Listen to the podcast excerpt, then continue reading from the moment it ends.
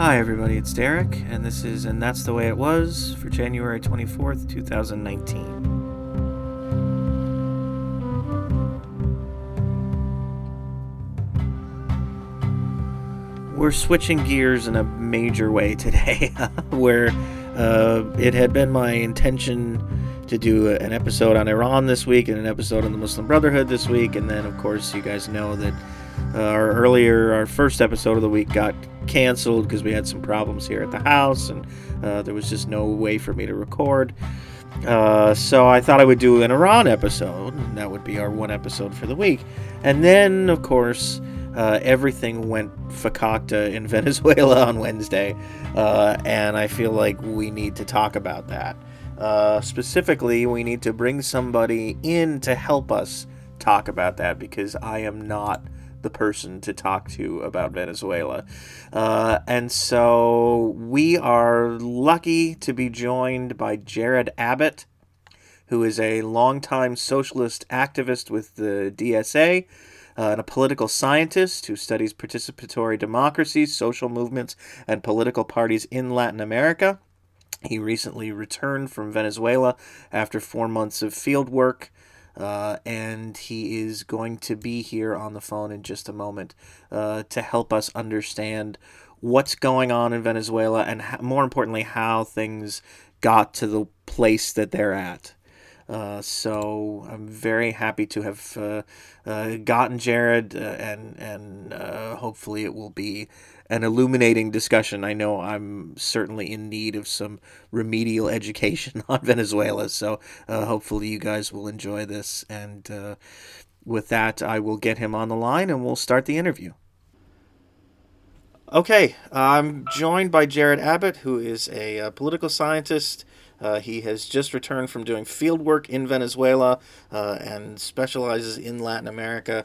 Jared, thank you for being on the show to help me and uh, the people listening learn a little bit more about what's happening in Venezuela. No, it's great to be here. Thanks so much, Derek. So I wanted to start with, I, I feel like um, the the main kind of response to what's happening from the left, and I know you're you're very active in DSA. You're you're you know on the left. Uh, the U.S. shouldn't be involved in this. It's it's you know imperialism. It's this is all bad. We should just butt out. And uh, that's I want to leave that. We can talk about that toward the end of the interview because it's sort of that seems to me to be kind of obvious that the United States should not be involved in, in dictating regime change in Latin America. Uh, and I think the more interesting discussion is what's the context for all of this uh, for what happened on Wednesday and then uh, you know this steady kind of months long decline of the Venezuelan economy years long really. Uh, and that's the stuff that I wanted to, to have you on to talk about. Uh, so I think the first place to start is with the dismal Venezuelan economy. And there are uh, a, a part of the, the cause of that decline certainly has been U.S. sanctions, uh, which have punished and uh, immiserated the, the Venezuelan people and the Venezuelan economy. Um, but there is a, an internal component, a domestic component, I guess, to uh, to what's happened. And I wanted you to talk about the background here, talk about going all the way back to Hugo Chavez, uh, and you know he's what he did uh, to kind of change the, the Venezuelan economy, or at least the distribution of the resources generated or the money generated by the Venezuelan economy, and what he did wrong, which, you know, we can talk about, uh, I think, his failure to kind of get the country off of its very heavy dependency on oil revenue. So go ahead and uh, take us through some of the deep background. Right. No, that's a great way to frame it. Um, you know, Hugo Chavez uh, was like all of the other folks who were heading left-leaning governments uh, in the 2000s in Latin America. That is to say, people like Evo Morales in Bolivia and Rafael Correa in Ecuador and uh, you know Lula in in Brazil, et cetera, et cetera. Um, in that, basically, what he did was took advantage of uh, you know, commodities boom. In the case of Venezuela, around uh, oil, you know, a vast, vast, vast majority of Venezuela's export uh, income comes from uh, oil, uh, multiple times more than uh, any other country in Latin America. Uh, and between the years of, say, 2004, 2005, and 2012, 2013, uh, that created an opportunity for you know the expansion of uh, programs for the poor in all these countries, a redistribution uh, to varying degrees, and you know, in, in a sort of blunt sense, what, what distinguished uh, Chavez's social policy from those of some of the other countries is that uh, he just did more redistribution than some of those other countries did, but the economic model itself was not necessarily qualitatively different. Uh, of course, there were major differences, especially with countries that had a much more modest uh, sort of social democratic program, say, like in Brazil. But in the case of Venezuela, you basically had a massive redistributive program which helped to keep the Venezuelan economy churning uh, by boosting domestic spending during those years of the commodities boom. But you never really came up with a, a real alternative model, a genuine, like they talk in Venezuela a lot about endogenous development, which is something along the lines of a kind of, you know, uh, radical version of import substitution industrialization, which was the, the model of economic planning in Latin, most Latin American countries back in after the Second World War. But there was never really a very successful program to diversify the Venezuelan economy off of its dependence on oil. Um, there was never really a really strong plan to uh, save money during the commodities boom, to keep those social programs uh, funded after the boom ended uh, you know, because there were lots of political pressures to keep spending, uh, to maintain political support, and also to keep, uh, you know, helping more people, as the Venezuelan government was trying to do. And so when the when the bubble popped uh, in 2013, 2014, and oil prices took a dive, uh, you know, there was not an economic, an alternative economic model in place. The dependency on on the oil sector was even greater than it had been at the beginning of Hugo Chavez's period in office. Um, and their foreign reserves, which they rely on heavily for, uh, you know, paying for basic goods, which are almost all imported, well, were um, imported. Uh, you know, they just didn't have very much money to, to, to throw around for those imports anymore. And so you get uh, a massive economic contraction. Um, and I think, you know, it's something, it's hard to, it's hard to completely fault Chavez for, for not thinking in, in sort of more longer term, uh, with, with a broader vision of, of a genuinely alternative economic model, because nobody else had any real uh, solutions for getting out of the, the sort of conundrum that these countries were in, which is to say, you either play ball with uh, sort of international financial institutions and you know sort of global investment climate, and you know maintain monetary and fiscal uh, uh, you know sort of conservative monetary and uh, fiscal policies, um, which makes it harder for you to do expansive social programs, or you uh, the the only alternative would be to somehow, you know, re- move away from the you know your dependence on the sort of international of uh, you know the global market, which a country like Venezuela that's so dependent on oil just simply can't do, and it was kind of unrealistic to think that in such a short period of time I know the country could just completely uh, change course, do a complete 180, and uh, rejigger its economy around you know other sorts of uh, productive activities. I mean, it was just not really possible in the first place. So I think Chavez definitely could have done more, but but the more that he could have done would have been, you know, to maybe dent the impact of the current recession that, that the country is going into now. You know, to deal with uh, problems of, you know, administrative problems of lack of efficiencies in, in sort of state bureaucracy, and and they could have, you know, paid more attention to the sort of, you know, national development projects and thinking, you know, developing a, a broader and uh, you know longer term uh, sort of development strategy for the country. They certainly could have done that, but but it wouldn't have produced socialism. It wouldn't have produced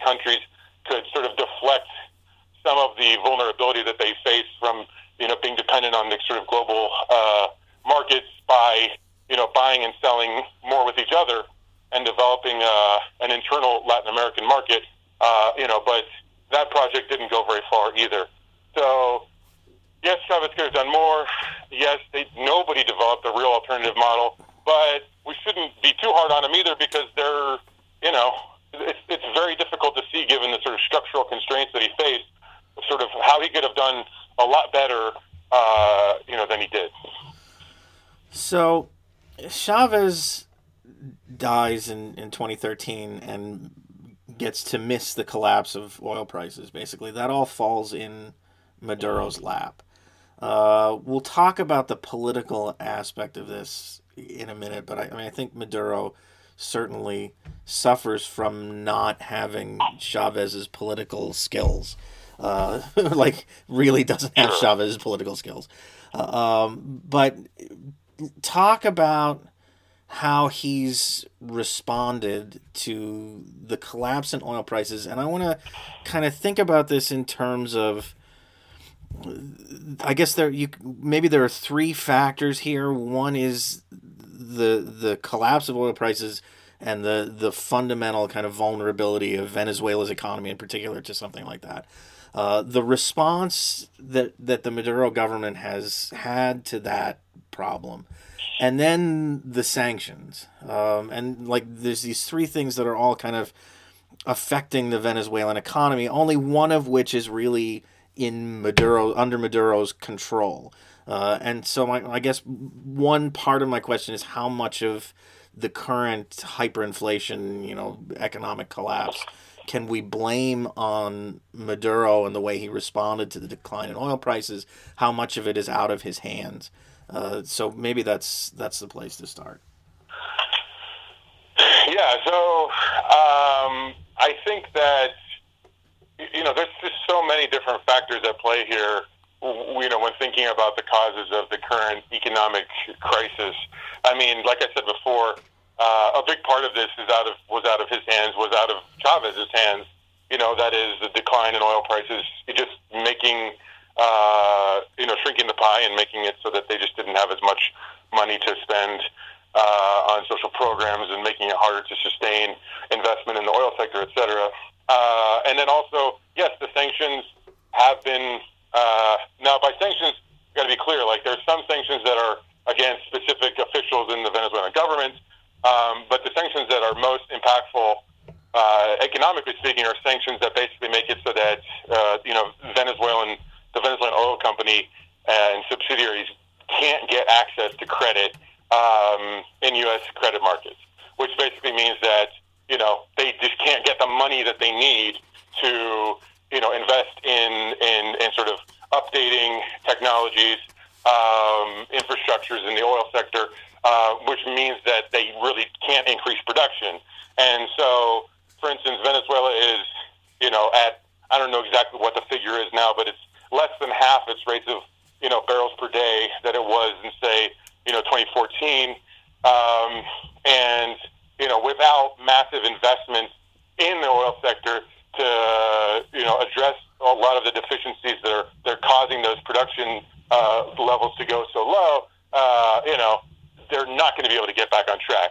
And because you know there's so few barrels uh, being produced each day, there's you know the, the treasury of the Venezuelan state is much reduced, and the Venezuelan government has very limited access to you know the foreign uh, reserves it needs to import the foodstuffs uh, that its that its country relies on. So so so those are problems that are somewhat out of his hands. There, there's a you know there's a pretty good paper uh, that came out by this guy Francisco Toro, not Francisco Toro. Uh, shoot, I, I can't remember the guy's name. Apologies. Um, but there's an article that came out a, a, a while back uh, talking about the, the economic impact of the sanctions uh, and it's and it's really there. Um, it, you know, th- these are you know very very important. However, uh, the Maduro government has not really had a coherent economic policy whatsoever. Uh, it seems, you know, to most observers that they've just been he's been doing everything he can uh, based on a logic of trying to maintain a fragile political coalition uh, that would allow him to uh, his government to continue and to maintain at least the you know some level of stability, political stability in the country. So so basically that means you know he's really really focused on, for instance, uh, handing out uh, basically these uh, boxes of food to poor folks and you know sometimes uh, uh, sort of middle class people in Venezuela each month. It's called the CLAP. It's a box of basic foodstuffs and lots and lots and lots of people in Venezuela are relying on these boxes of food every month to survive because the minimum wage is worth, you know, just a few dollars. And so they need this food to survive. And in order to get the food, much of which is imported, or I think maybe all of which is imported from, from say, Turkey right now, uh, you know, the Venezuelan government needs to do everything it can to, uh, you know, keep the keep these uh, the access to these goods from from Turkey and China, where they get most of their imports uh, going. So that basically means they're mining in in in, in the in, in, in the in the Bolivar states for, for gold now, and the Turks are, are coming in and you know they're selling gold to the Turks in exchange for you know these goods.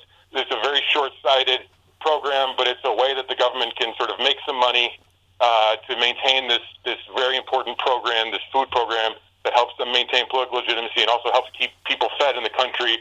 And but it's but it's but it's basically disconnected from any sort of broader, uh, or apparently it seems to be disconnected from any sort of broader economic planning.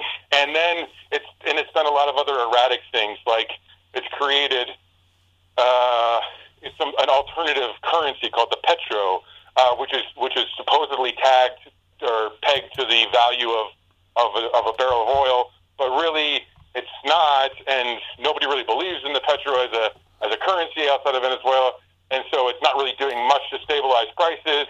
Um, the Venezuelan government has tried to deal with inflation problems by, you know, price controls, price controls that it's imposed, uh, you know, in all, all across the, you know, the, the range of consumer uh, goods. And you know it's not been very successful in, in, in maintaining those, in enforcing those price controls, and of course that just leads to higher and higher inflation. They've tried to deal with a very complicated monetary system uh, that had all kinds, like several different uh, um, exchange rates depending on you know you know your preferred access to uh, which, industries and which groups were were you know given access to preferred uh, prices for dollars. And they've tried to rationalize that somewhat, but you know we're still seeing massive inflation um, because the the bolivar, the Venezuelan currency, is still a fixed, essentially a fixed currency, um, and you know that just makes uh, that just creates lots of incentives for for currency speculation, which is you know happening in a, in a rampant way. And uh, you know, given the fact that there's all kinds of people, uh, you know, importers uh, that are taking advantage of you know these sort of preferential access to to uh, you know foreign currency uh, basically you're seeing all kinds of speculation in, in, with, in, in imported goods. So that also increases inflation, and the government's not been able to address those problems um, in any kind of in any kind of sustainable way. Uh, it does continue to increase the minimum wage regularly to try to do something to make working people's lives a little bit better. But you know, the minimum wage is not in any way keeping up with with inflation, and you know, the, the, they've also devalued the, the, the bolivar multiple times, but it's still not anywhere close to the uh, you know to the black market rate. So it's trying to do various things, but it hasn't been successful in staving off or even sort of you know temporarily uh, you know limiting runaway inflation, which is actually worse now than it's ever been um, by a long shot. And you know they're also trying to deal with uh, austerity. They're trying to deal with uh, you know budgetary shortfalls by by some forms of sort of austerity on the social spending side, like they've they've talked about uh, increasing the, the the price of oil at the gas pumps, which right now oil is like if you if you just need to gas uh, uh, take a gas, it's extremely cheap in Venezuela. I don't know what it is right now, but it's you know some astronomically low figure. Like you can fill up your tank for you know ten cents or something like that. So they they've talked about raising uh, the price of gas uh, the tank, but they haven't really done much of that yet. And they're you know they're very afraid of the social impacts if they were to do that. Um, so they've tried a lot of things. It hasn't really worked. It's not 100% clear if it's because Maduro and his inner circle are just making really bad um, decisions themselves, or if it's that they do have some decent ideas, but you know the implementation uh, is, is not happening because you know the Venezuelan bureaucracy is, is extremely ineffective and is very fragmented, um, and so the one hand often doesn't seem to know what the other hand is doing. Uh, it's not clear, you know, who exactly is to blame, but it does it does seem to be the case that you know economic decision making in the country is becoming increasingly centralized even compared to the pretty already centralized economic decision making structure that existed under Chavez. So, you know, some of the blame for these miscalculations, you know, certainly has to go to Maduro um, in an economic sense. And then uh, hopefully we'll talk about later, but the political decisions that Maduro has made have economic effects. And so those are like, so once we get into the political side, I'd like to talk a little bit more about, you know, how some of the political decisions he's made have actually exacerbated economic problems. Sure. Uh, there's one. So I think we can start to get into that. There's one other thing I wanted to ask you on the economic side uh, to talk about, and that's um, debt. Uh, part of this problem, as I understand it, is that um, one aspect of Maduro's response to the, the economic struggles has been to go to mostly China, I think, but uh, Russia to the extent that Russia's economy isn't also in the in the tank, um, you, you know, and and run up a lot of debt to try and keep things going, like you know social programs and, and, and that sort of thing. And the the you know there's a even even on Wall Street. I mean, there's a lot of people who are holding uh, you know Venezuelan bonds and, and a lot of concern uh, and we'll talk about this when we talk more about the what what the U.S. interest is in all of this. Uh, um, but there's you know a lot of concern that, that they're not going to be able to pay, and and this uh, it seems like at this point is is kind of feeding back into the the need for cuts and austerity because there's so like the, the debt service is so heavy and and uh, you know it's kind of kind of burying the country it's adding i guess to to all the other problems is is that something that, that's contributing here? Yeah, no, it's, I mean, it certainly is. Uh, you know, the Venezuelan government has uh, worked, you know, they've prioritized paying their, you know, debt obligations to North American banks uh, more than any other thing because they don't want to default uh, because they're really worried that if they do, they could lose uh, like a lot of their assets, like Citgo, you know, which is the you know a subsidiary of the, the PDVSA, the, the Venezuelan state oil company, you know, could get seized. Um, so they're doing everything they can to make sure they're paying off, uh, you know, their their their loan payments uh, each month, and they're prioritizing that over over everything else. Um, the, the the degree to which that's you know the reason why uh, they're not able to as much on social programs. Um, I mean, I, that's not clear. I think it's certainly a contributing factor. Whether or not it's more or less than, say, some of these other issues, uh, that we've talked about. Um, I don't know, but uh, I think it's, it's certainly the case that, that they're very concerned about uh, m- keeping their, their North American creditors happy.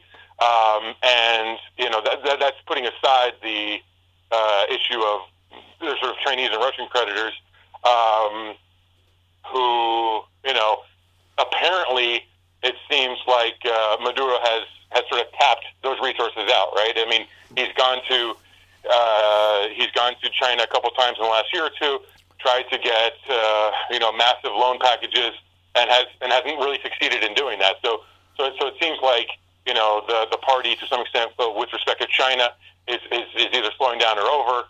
Um, and this is precisely why we were talking about before.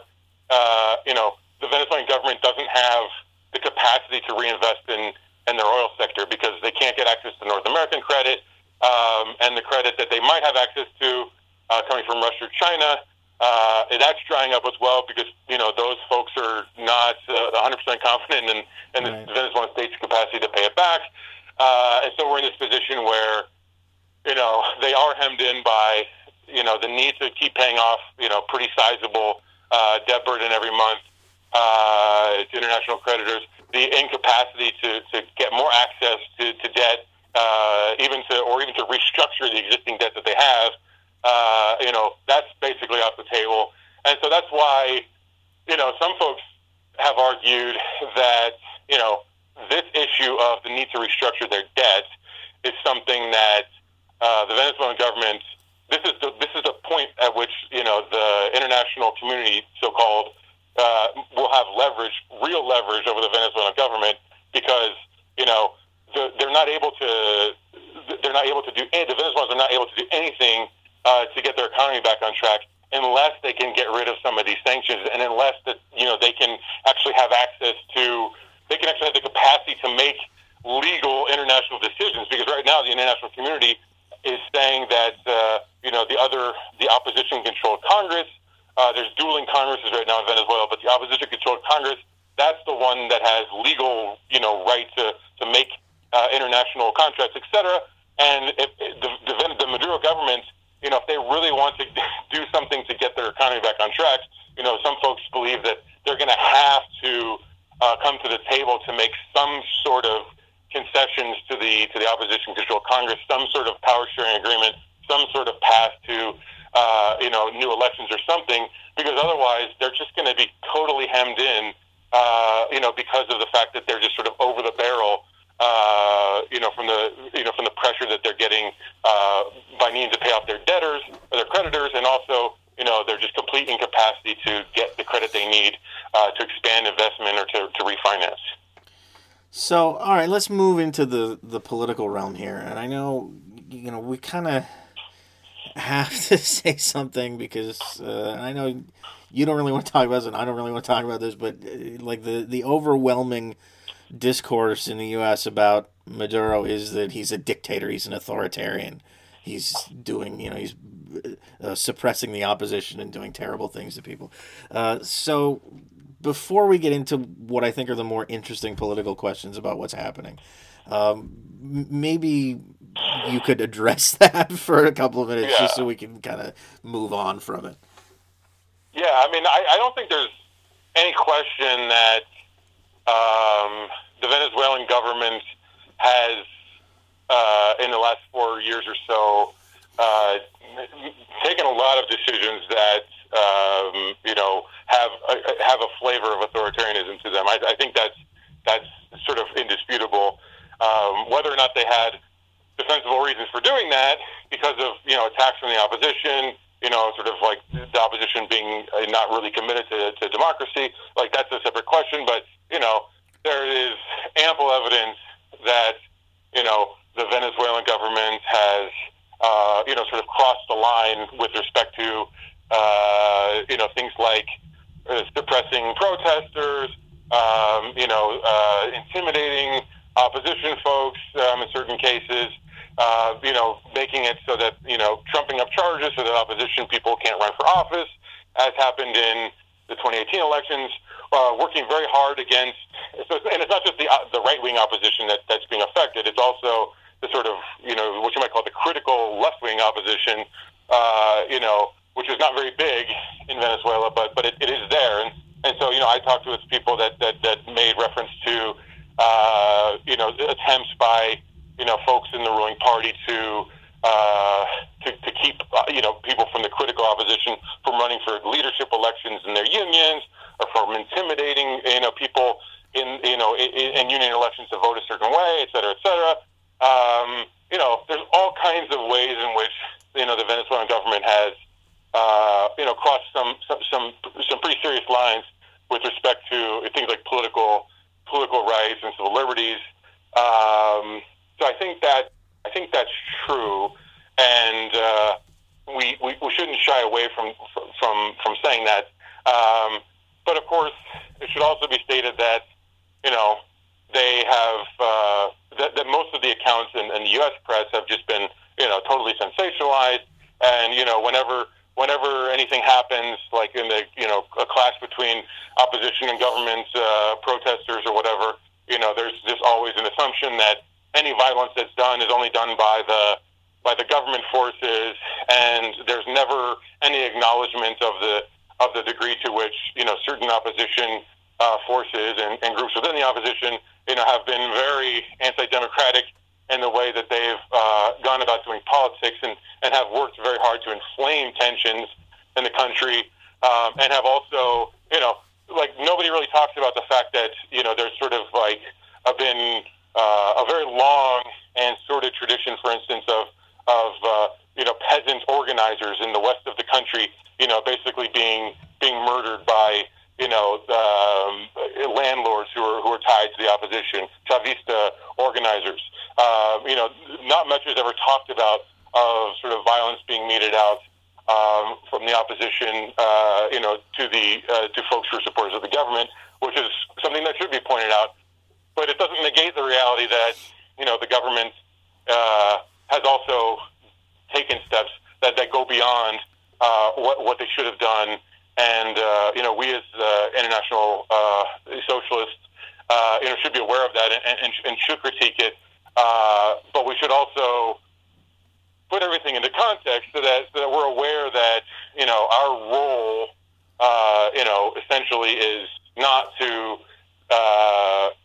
take stands one way or the other in, in internal in internal politics of Venezuela, but rather to focus more on you know what our own government is doing uh, to exacerbate problems in Venezuela. So, and we also need to remember that even if the Venezuelan government is doing things that are that are problematic and that should be called out, which they definitely are, uh, you know, that the Venezuelan government is not the same thing as you know the Chavista movement. The Venezuelan government is not the same thing as you know the sort of Bolivarian revolution.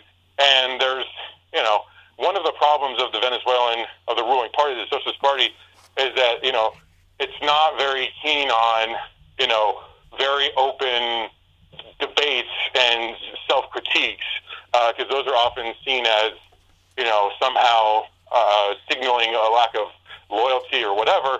But there are plenty of people, you know, that are very, very, very committed to the Bolivarian Revolution and have, you know, serious uh, positions of importance that understand that these are problems and, and that, you know, uh, changes need to be made um, and and that are really committed to a sort of a bottom up process of uh, you know democracy and, and socialism in the country, but they're basically being placed between a rock and a hard place because they say, look, if I come out and critique Maduro and all the stuff that isn't so great about the what, what's going on with the government right now, you know, that's just going to be used as fodder, uh, you know, to strengthen an opposition you know, that has been against the Bolivarian process at every step of the way, and I don't want to do that.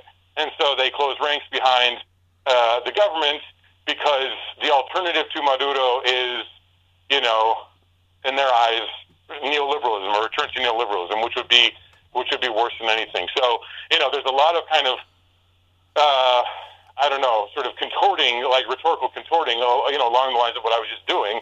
Uh, on in all these discussions. But the reality is that, you know, the Venezuelan, uh, there's a huge layer of, of genuinely committed Venezuelan socialists that, you know, they're not in a very propitious, you know, economic or social uh, or political climate to actually build a real socialism you know, in the short term, I don't think, for a lot of reasons, but that are genuinely committed to bottom up grassroots democracy and socialism. But like I said, you know, they don't really see the alternative to continuing to support the government because the alternative would be something even worse. And as bad as some of the stuff the government's doing may be, uh, you know, it's still the kind of inheritor and the legacy of, you know, this movement that, you know, uh, created a completely new Venezuela and which empowered, you know, millions of people, um, you know, throughout the, the, the mid 2000s and up until 2012, 2013. So, you know, folks don't really feel like they have much of a choice. And it's easy for us in the U.S. to say, you know, uh, armchair, uh, you know, sort of quarterbacking and saying, oh, well, the, the Maduro government has done all these really bad things, and so we must condemn the Maduro government. Um, and, and then we can also say, but we also, I mean, this is sort of the way some on the far left uh, go. They say, well, we, we have to condemn both the Maduro government and the opposition because they're both anti-democratic. And in some sense, uh, you know, that's true, uh, but it's it's too easy, and and and that's not the choice that's that people that these grassroots socialists that are that are on the ground are being faced with. And so when we have these debates, we need to try to keep in mind, you know, the reality uh, that an ordinary activist uh, or you know somebody that's actually trying to build socialism in Venezuela is faced with, and try to see it from their perspective. Um, and then you sort of get to you sort of get a sense of why you know people have these sort of tortured you know interpretations of the status of the government because it is in fact a, a quite complicated question, um, and uh, you know there's no easy answer for anybody. So uh, that, that's I think that's a, an excellent way to put it, and it's you know it's it's not a black and white thing. It's it's there's a lot of nuance, um, but I I think the the more immediate question um, now is not you know what has Maduro done or you know what has the opposition done uh, in terms of you know their kind of authoritarianism or their their past actions. We're we're at a point now where uh, the main question is political legitimacy, um, and there are two elements of this that I wanted to ask you to talk about. The first is popular legitimacy. Um, you know, we we get the stories in the U.S. Uh, about all the protesters who come out to protest against Maduro. You know, you hear uh, just on Wednesday when when Juan Guaido made his big declaration that he's the new president. Uh, you know, we heard there were tens of thousands of Venezuelans turned out to protest against Maduro. We don't hear routinely. We don't hear about the people who come out to demonstrate in favor of Maduro or in support of Maduro.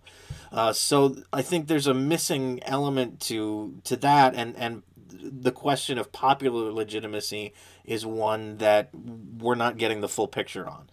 The second aspect of this is legal legitimacy, and here it seems to me, and you correct me if I'm wrong, but there are basically two elections that are at, at you know at issue here. One is the 2015 election for the National Assembly, which the opposition won.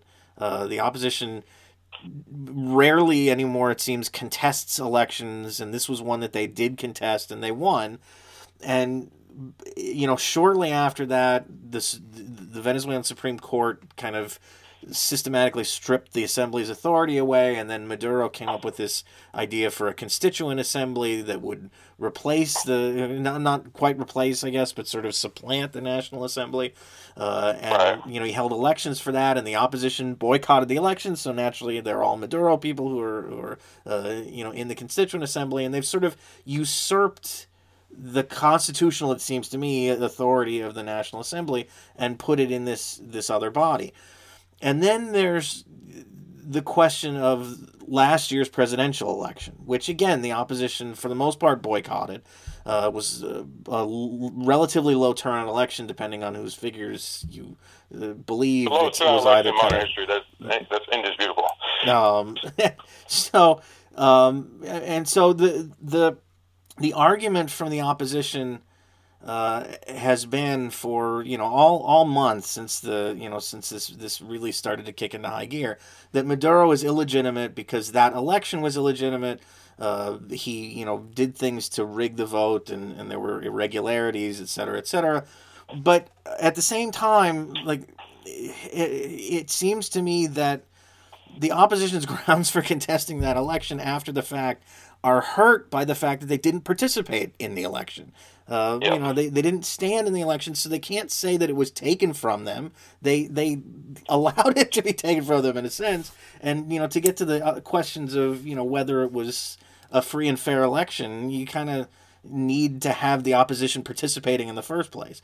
So talk about Uh, these yeah. two elements, and and you know, I mean, obviously this is my uh, amateur framework, so you know, No, I think you've done. I think you've, you've framed it pretty well. Um, so on the political legitimacy, the popular legitimacy side, I think this is this is sort of an easier one. Uh, you know, the you will notice when you go to Venezuela that the uh, Chavistas are highly mobilized. I mean, and this isn't new. Like they've been doing this ever since the you know 2002 coup, you know, against Chavez, and uh, and you know they're having you know big rallies like on a weekly basis, rallies against imperialism, rallies you know um, you know support of the revolution, etc.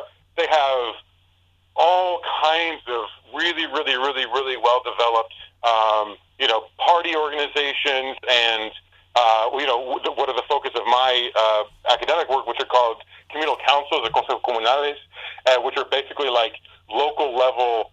Um, they're kind of like local level, like very neighborhood level participatory budgeting assemblies, essentially.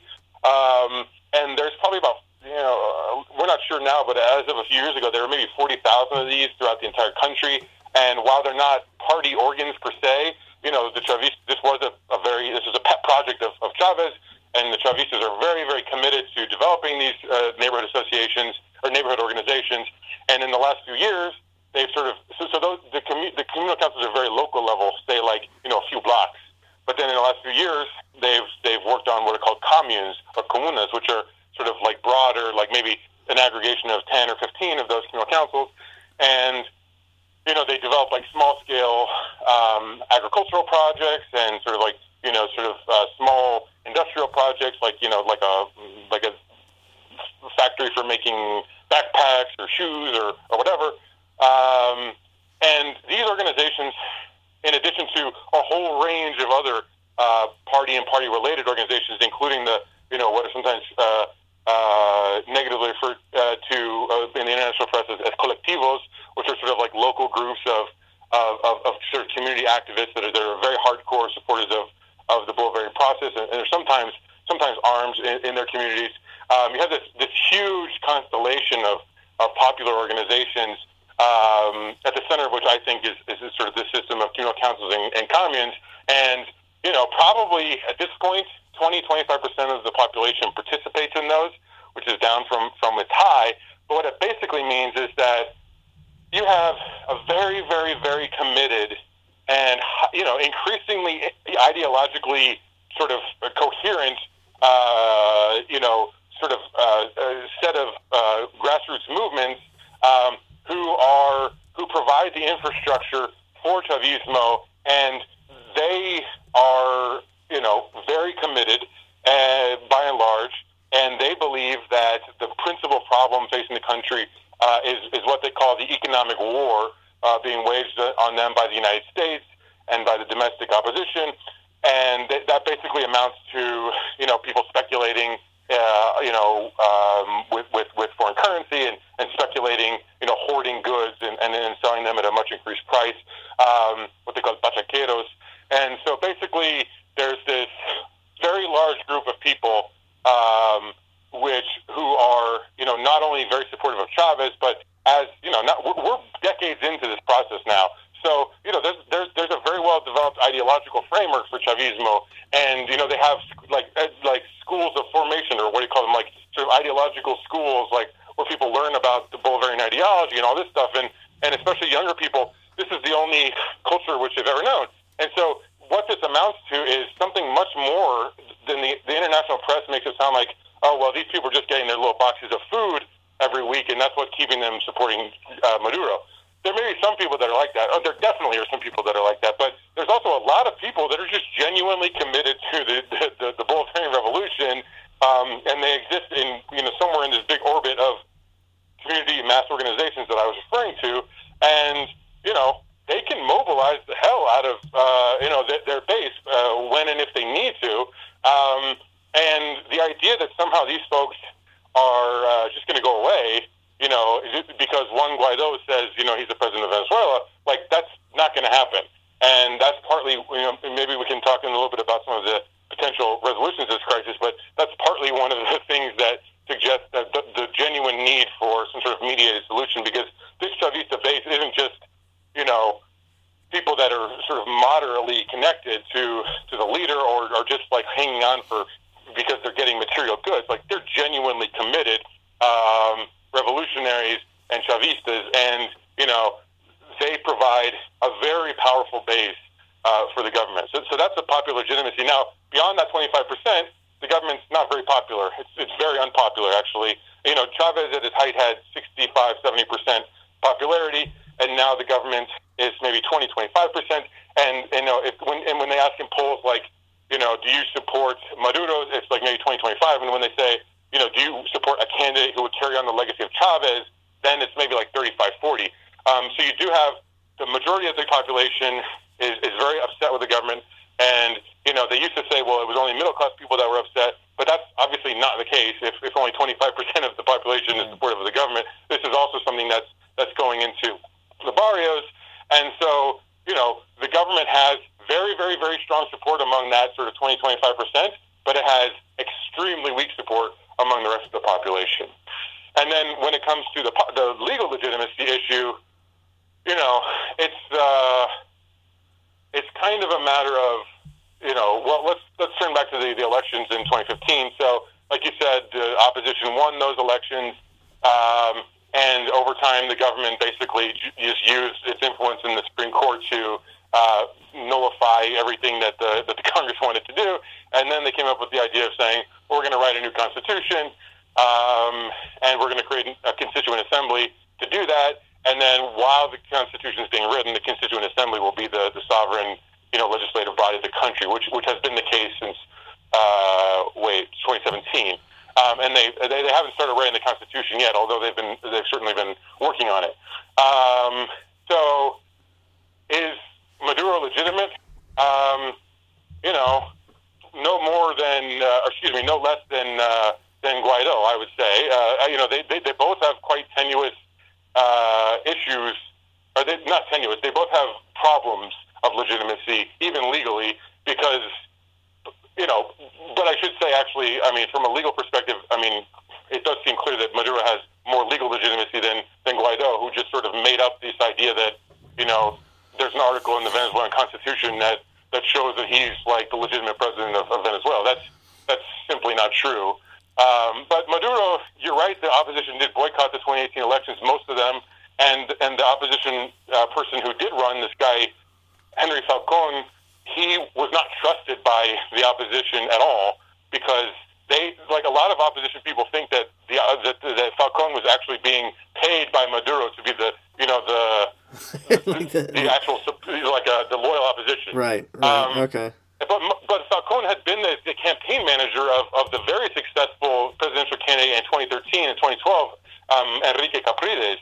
Um, so I don't actually think that, that he was being paid off, but that's what a lot of the opposition thought. They didn't vote for him.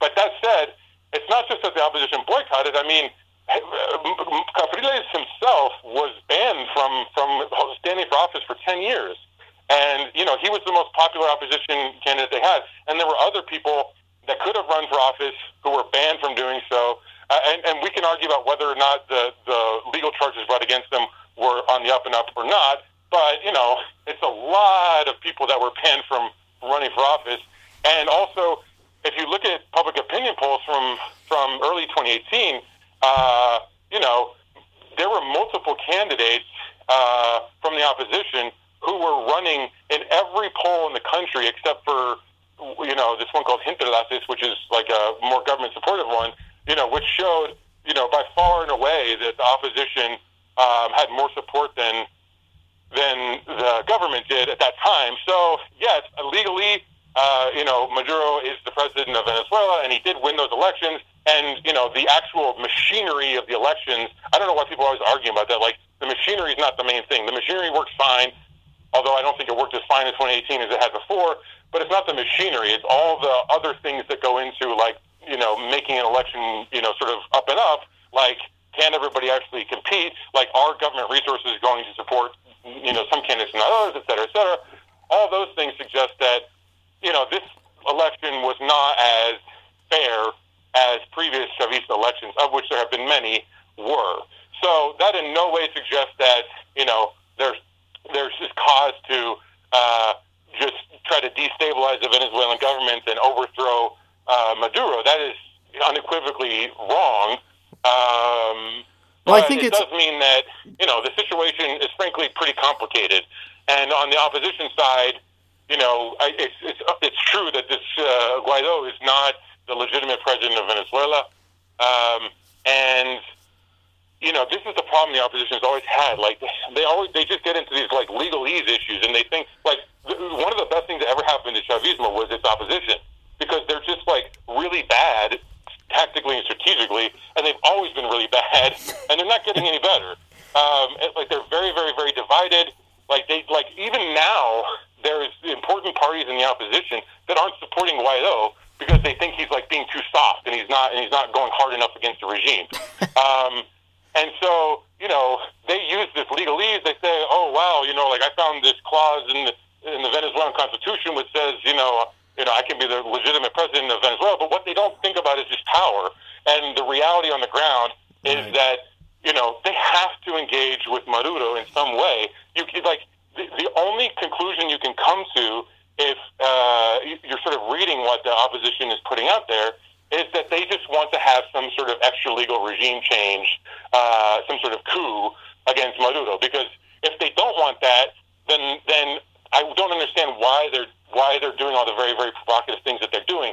You know, it's just going to be counterproductive, even from their own perspective. Maduro has, you know, not a ton, not huge, huge, huge support across the population, but like I said, he has very strong support among a very a, a sizable and very vocal uh, and powerful minority.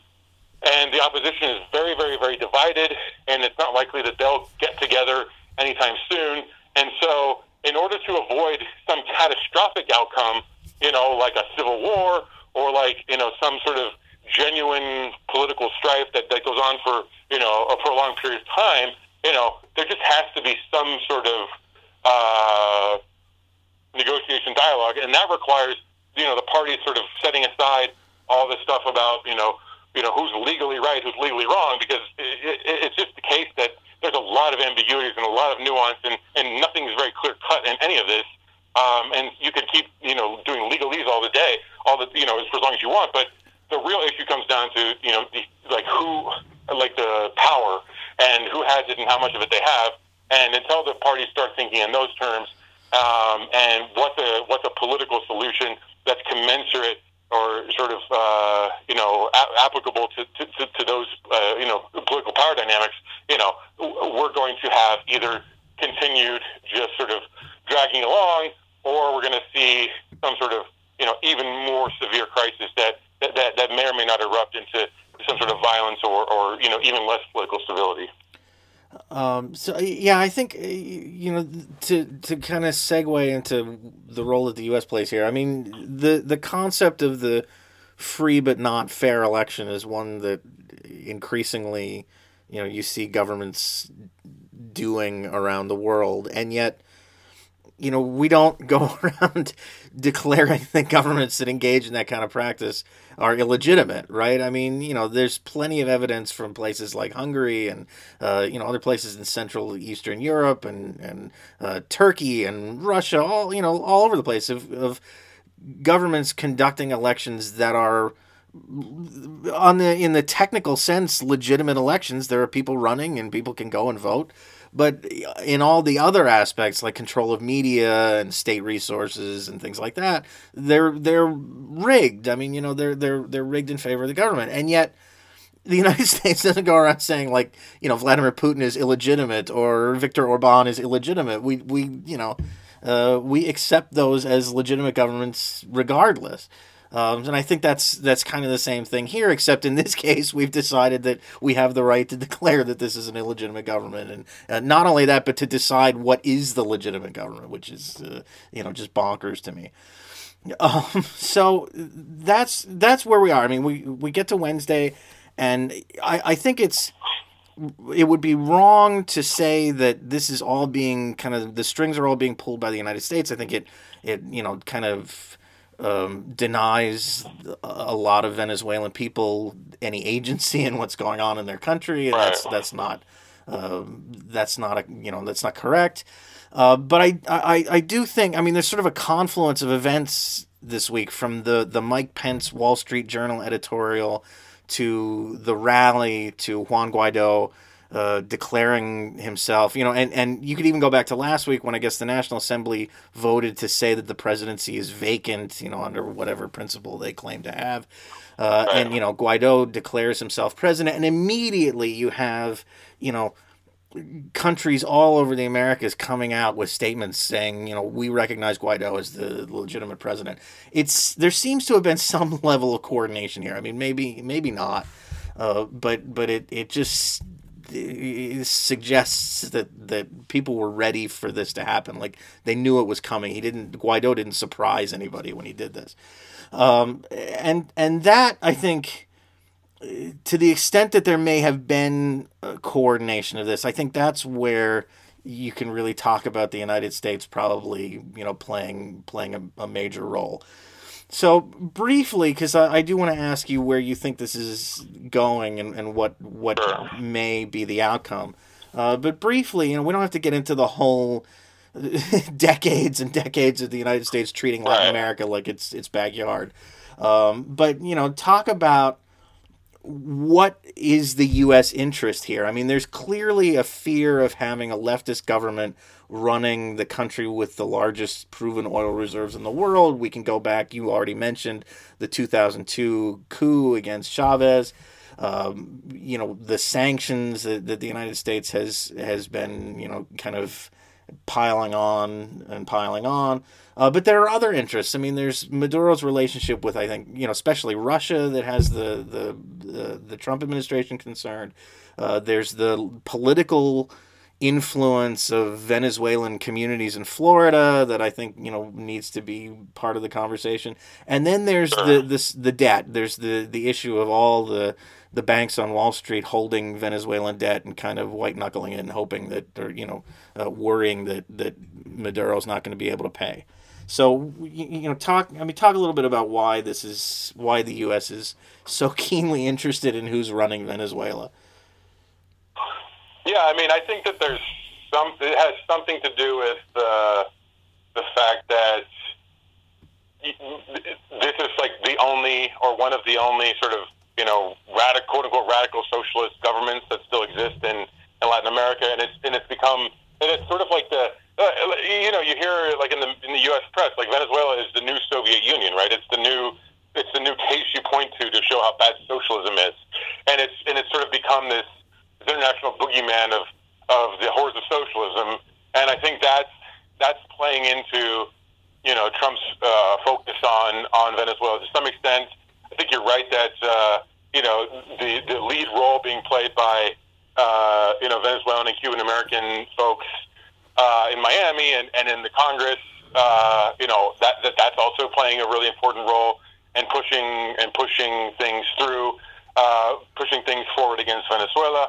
Um, and I think that, you know, in terms of the material interest, I mean, that's harder to see because, okay, maybe the geopolitical interest of beyond the geopolitical interest of like wanting to make a world safe for capitalism, uh, you know, which is kind of laughable. If you, you know, like Venezuela is a country of 30 million people.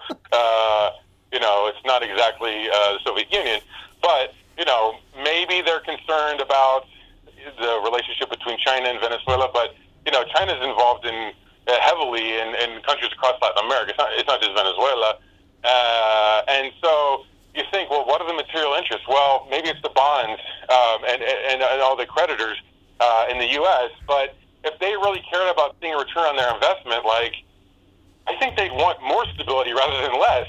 so why are they why are they supporting all this stuff that's that's making the country, you know, even less able to, to, to, to get its you know economic workhorse off the ground again, which is the oil economy, unless they genuinely think that you know somehow there's going to be a coup against Maduro, and then you know there's a great new government that's going to come in and uh, it's going to bring back the IMF and the World Bank, and and everybody's going to feel good, and you know we're going to get back to neoliberalism. I mean, maybe that's what these these risk management people are telling you know investors in the U.S. Like, but I just that's just so far fetched. It's it's hard for me to believe that. Um, and so I don't really see what the material interest is, unless they're just completely misreading the situation. Uh, which, if you listen to debates among opposition folks, you know, it's it's certainly possible because there's a bubble that exists. Uh, you know, like when you talk to opposition people in the U.S., you know, which is basically every Venezuelan in the U.S. Uh, that's not true, but most of them. Uh, you know, when when they talk about Venezuela, they've been talking about Venezuela for the last ten years as if it were like worse than Libya. And then you go there, and it's like, oh well, yeah, there's issues, but like. this is a different world from the one they were describing. So maybe it's something like that. It's just like this echo chamber and and uh, uh, and and you know the analysis that that investors are getting is one that's really you know divorced from reality. But I don't know. Um, I think that's a really interesting question. So why, what the material interest is? It doesn't seem like there is a really strong one. Uh, you know, there's there's this really strong political movement on the part of the Cubans and Venezuelans in, in the U.S. Congress, like we said, and there's this this sort of general sense of uh, you know we need to sort of finally spell the death knell of the one uh, place in Latin America that, that, that dared to challenge sort of neoliberal orthodoxy and, and sort of U.S. Uh, you know geopolitical um, thinking. Um, so I, I mean that's not a super satisfactory answer, but like I said, it's it's pretty confusing to uh, if you're thinking about, about this from a sort of rational perspective. It's pretty confusing why uh, Trump is so focused on, on Venezuela because even even uh, you know Obama just didn't do much. Like you know they didn't they didn't have much of a Venezuela policy. Right. Uh, you know Bush sort of did, um, but you know they they certainly were supportive of the coup in 2002.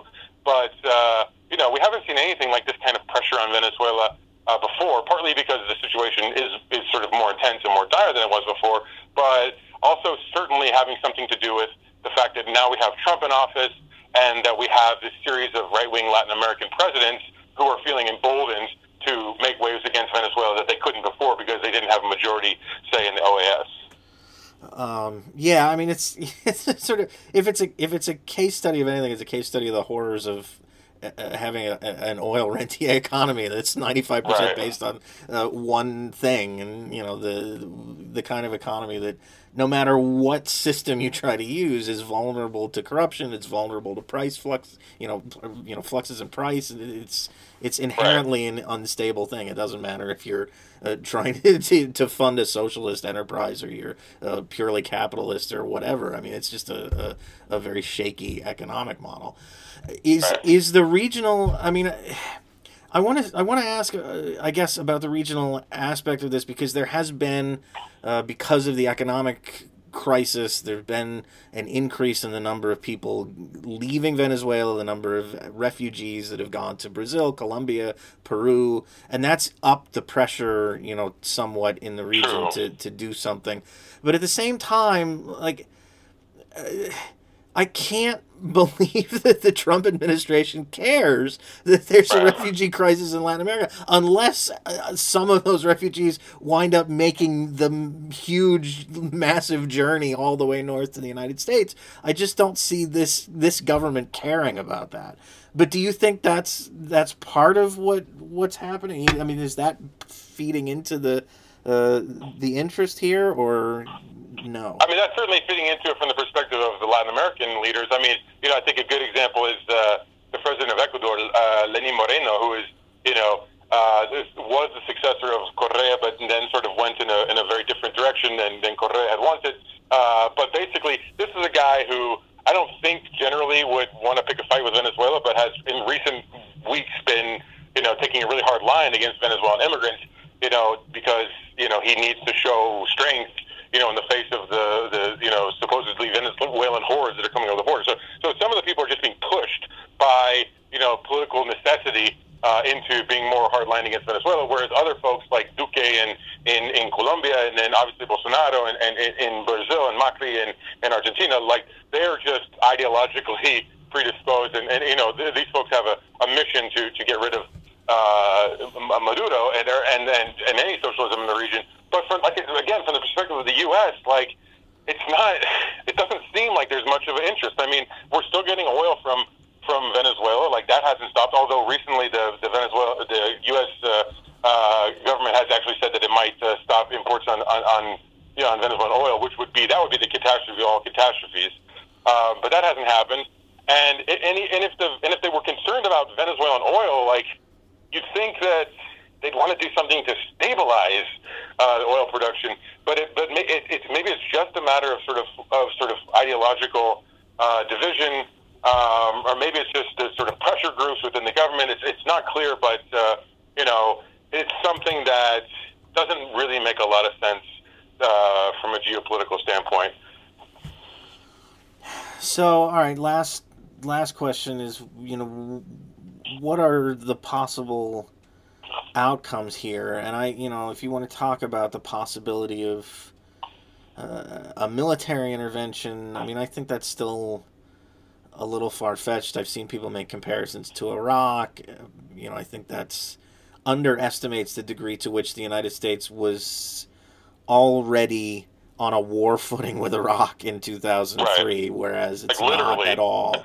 right. Whereas it's not at all in the case of Venezuela. I've seen people make uh, make comparisons with Libya, uh, which I think underestimates the degree to which the early part of that intervention was carried by the Europeans, who are right there. And you know, to say that Colombia or Brazil could play that role here seems far fetched to me.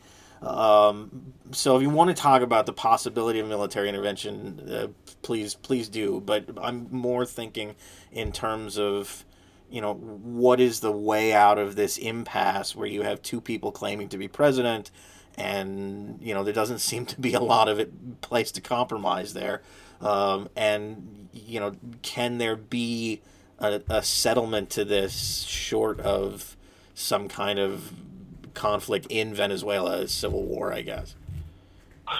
Yeah, no, I mean, obviously this is the big question, and I, I would uh, encourage people if they haven't already to check out an interview that I did with uh, actually Maduro's former chief of staff, this guy named Temir Porras, who in which is in Jacobin, and he sort of lays out uh, nicely some of the potential um, path forward, which I think is, is quite useful so I'm going to crib a little bit from that. Uh, I'll post but, the link, by the way. I'll post the link to that in the, the oh, wonderful. Thank you. so people can. Um, but basically, I think the, the, the, the options are, you know, the worst options obviously foreign intervention. Like you said, it's not likely. I mean, the the Brazilians and the, and the Colombians would have to be extremely irrational or just like you know very very very ideologically committed and damn all the all the personal or consequences to start a war with Venezuela, which would have obvious, you know, massive uh, effects uh, on the security and the and the stability of their own countries, uh, unless they were just, you know, cravenly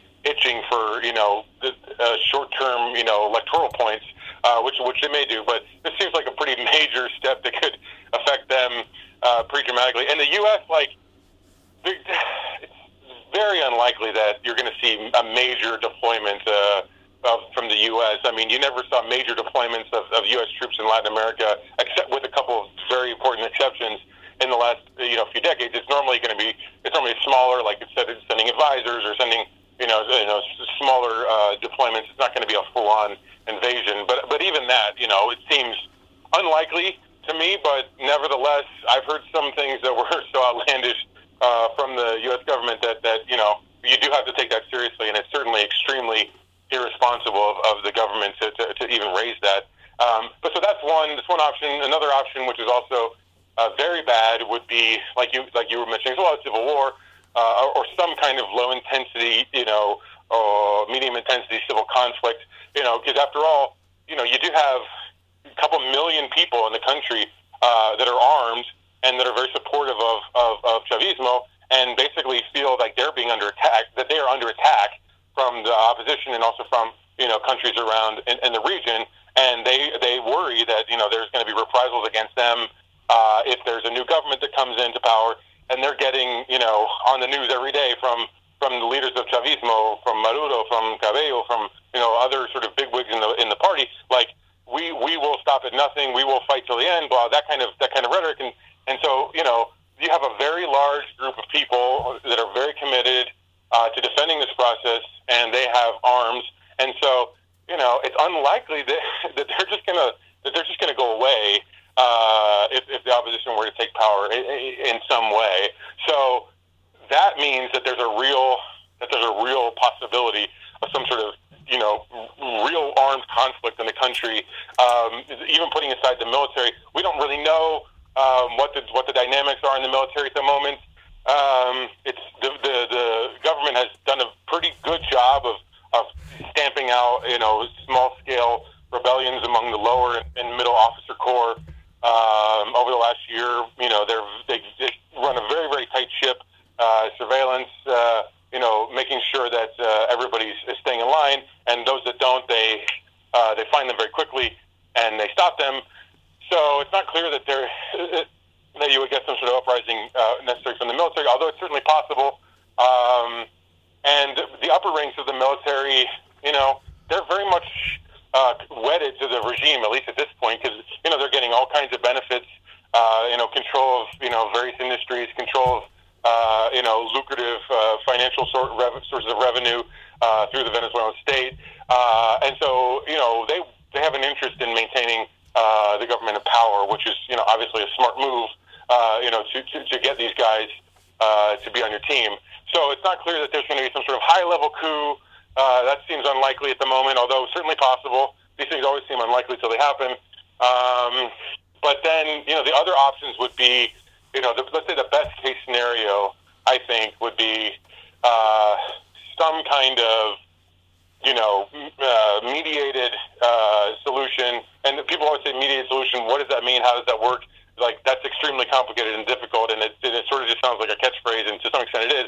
But nonetheless, that's sort of the only possibility. Some sort of roundtable where all the key players come together uh, and sort of negotiate some sort of solution, which either means you know, Maduro uh, initially hands power to uh, somebody else, like one of his sort of lieutenants, like Cabello, uh, who's the head of the National uh, Constituent Assembly. Um, but then Maduro is re- removed, but the government still is in, in place. Or you would have, uh, you know, the better option would be, you know, something like uh, there's a there's a transition towards some sort of, uh, you know, more uh, widely elections in which more people participate and you know, and they they have some sort of agreement with the opposition to have you know elections in which everybody feels comfortable about the terms and in which the opposition participates, and then you know somehow that. Uh, you know the progressive candidates, uh, you know, who are some, some and somehow the legatees of of uh, you know the process of change, uh, but who uh, you know want to take uh, the country in a slightly different direction than it's in at the moment. Uh, you know, come to power and defeat the opposition.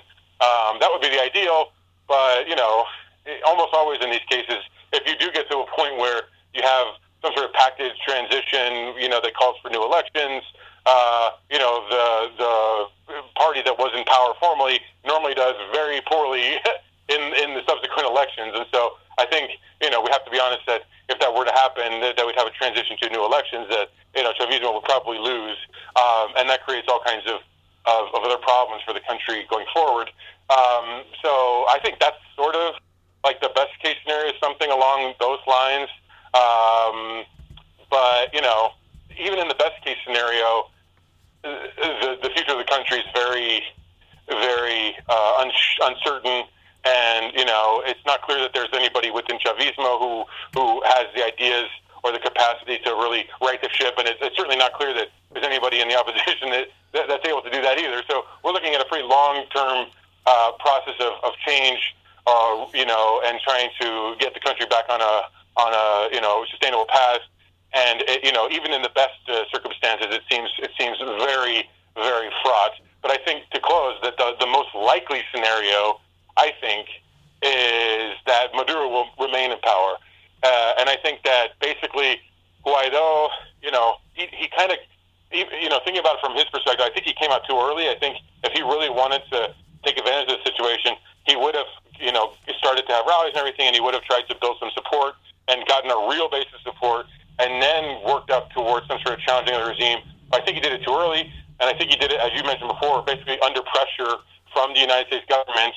And I think the fact that the U.S. government is so closely associated with what's going on uh, in the country right now, either through direct coordination or otherwise, you know, that is, you know, from the perspective of the opposition, of major liability because they're, you know, ensuring that the way that, you know, 30, 40% of the population is going to perceive what's happening is that this is a, you know, a Yankee plot, which it may be, but regardless, to some extent, but, but regardless of whether or not it is, you know, that's the way a lot of people are going to perceive it.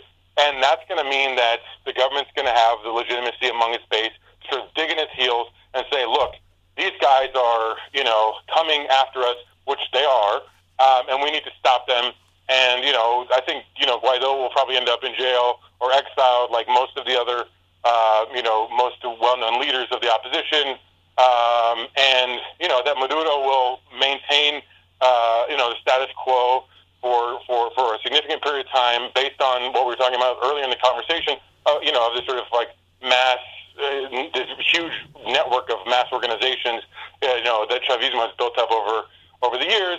And it'll be a low growth or, or, you know, at this point, negative growth economy, sure, but, you know, they'll be able to sort of hang on and, you know, make, make sure that people are getting enough food to survive and, uh, you know, that things aren't so bad, uh, you know, that there's some, some sort of major eruption of of uh, you know opposition that happens regularly, I think they can kind of hold on, you know, at that at that level for a while, um, especially since you know millions of people are leaving the country, and most of the people that are leaving the country are people that don't like the government. So they're actually shrinking the opposition uh, just by you know all the all the emigration that's happening. So I think that that can happen now. Uh, that that, that leaves no options for the development of, of a genuine socialist or you know radical democratic alternative in the country either because you know the government's just going to have to hang on you know it's going to have to continue to use a pretty heavy hand to make sure the opposition stays in line and make sure its own supporters stay in line and it's going to have you know very very limited you know room for fiscal maneuvering it's going to have you know very limited room for uh, doing any sort of you know more sustainable development uh, plan uh, because it just needs to do whatever it can to keep its very fragile coalition together.